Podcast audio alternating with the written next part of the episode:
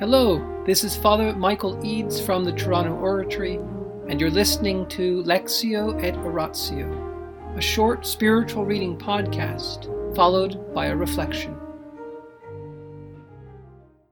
Abandonment to Divine Providence by Jean Pierre de Caussade, S.J., Book 1, Chapter 2, Section 8 Experimental Science.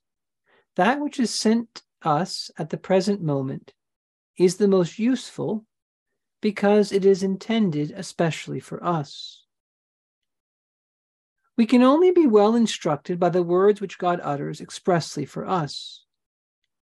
No one becomes learned in the science of God either by the reading of books or by the inquisitive investigation of history. The science that is acquired by such means is vain and confused, producing much pride.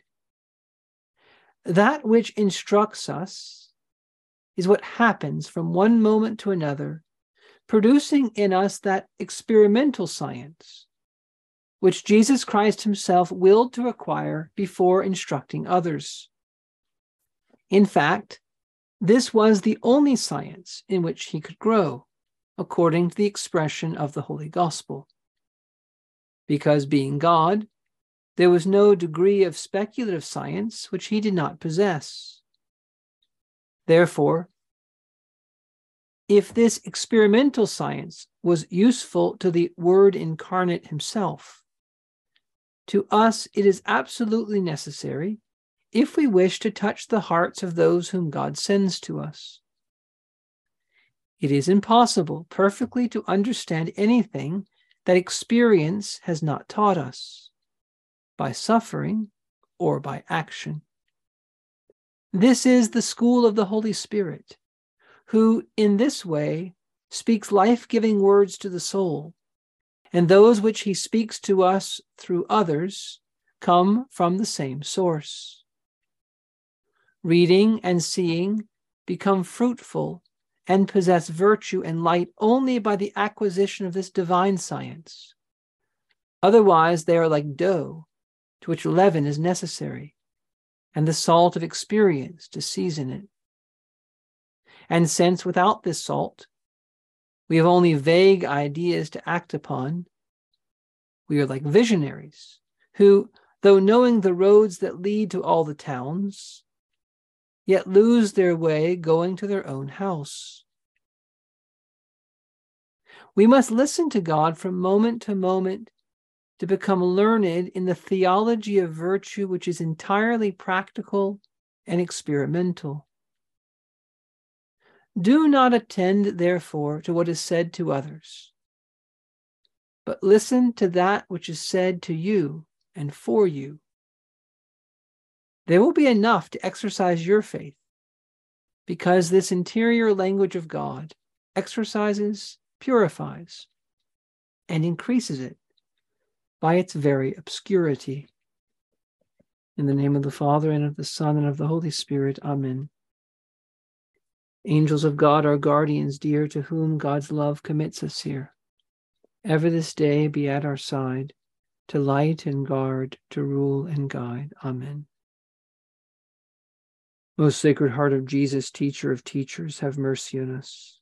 Saint Philip Neri, gentle guide of youth, patron of thy own, vessel of the Holy Ghost, pray for us. In the name of the Father, and of the Son, and of the Holy Spirit. Amen. Jesus Christ is God and man. He has a human intellect and a divine intellect. And what Father de Caussade is referring to in tonight's chapter is the teaching of theologians about the human knowledge of Christ. That insofar as he is God, there was a fittingness to his human knowledge being perfect. There was a fittingness to him having the direct vision of his Father. And Father de Caussade was saying that our Lord had all speculative science. So this is a teaching of theologians but Father de Caussade's not really that interested in spelling all that out. What he's interested in focusing on is that Jesus Christ grew in knowledge. And what kind of knowledge could Jesus grow in? If he had perfect human knowledge, insofar as he's a divine person in human nature, what could he have grown in? Well, the Gospels say he grew in wisdom and knowledge before God and men, wisdom and grace. He learned things by what he suffered. What did he grow in? Well, he grew in this experiential or experimental knowledge.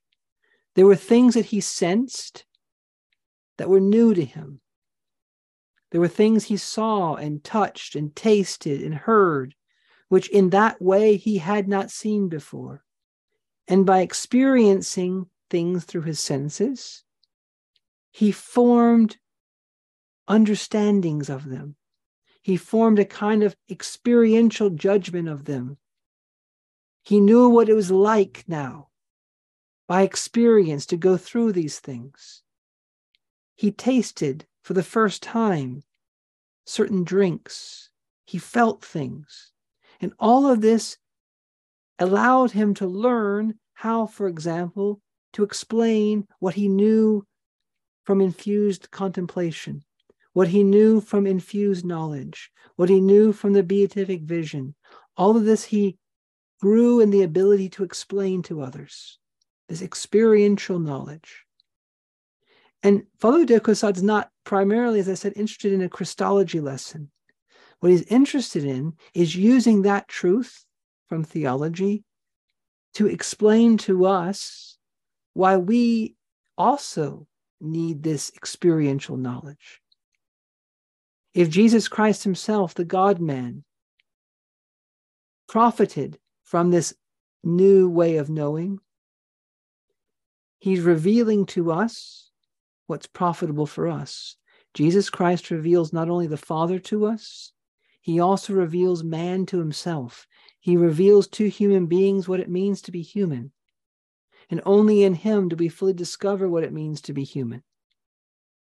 And one of the things that human beings need is experiential knowledge. And why is that important for this part of the book? Because it's not enough just to read this book. You can't just read a book, and he's writing a book to teach people, but it's not enough to have a book. It's not enough to know what Father de Caussade said. It's not enough to know what St. Catherine of Siena said. All of that is just notional to us. It only becomes useful and fruitful, and it can be. Reading a book like this is incredibly fruitful. It gives incredible amount of light if it's combined with experience. If we are actually trying to do his will, if we're actually trying to follow the Lord, and we have some experience of failing and trying, and we're, we're learning what it means to be faithful in active things and faithful in what we suffer, if we're actually in the school of the Holy Spirit, then books like this help us to give categories to what we're going through. They help us to avoid certain errors. They help to give us words to express what it is we're trying to do and what the Lord is doing. Because remember, everything that happens happens because God is holding things in existence. And if God is holding things in existence, then he's thinking of those things. And if he's thinking of them, then he's willing them, he's loving them in some way. And so there is no accident, there is no pure luck. It seems like luck to us, but God is directing everything for what purpose? To unite us to him in love. That's the purpose of it all. And not just a general purpose. God is so wise and so intelligent that he can arrange everything precisely for each one of us. Everything that's happening in my life and your life is tailor made to us. God is speaking to you and me individually. And just think when you read a book, a spiritual book, if it doesn't speak to you personally, you tend we tend to put it down. Books have to speak to us personally to be profitable. And that's what we have to discover that every day God is speaking to us personally. And if it seems obscure, if it seems difficult, that's all that's saying to us is that we need faith. He speaks, and we understand what he says. We accept what he says by faith. In the name of the Father, and the Son, and the Holy Spirit. Amen.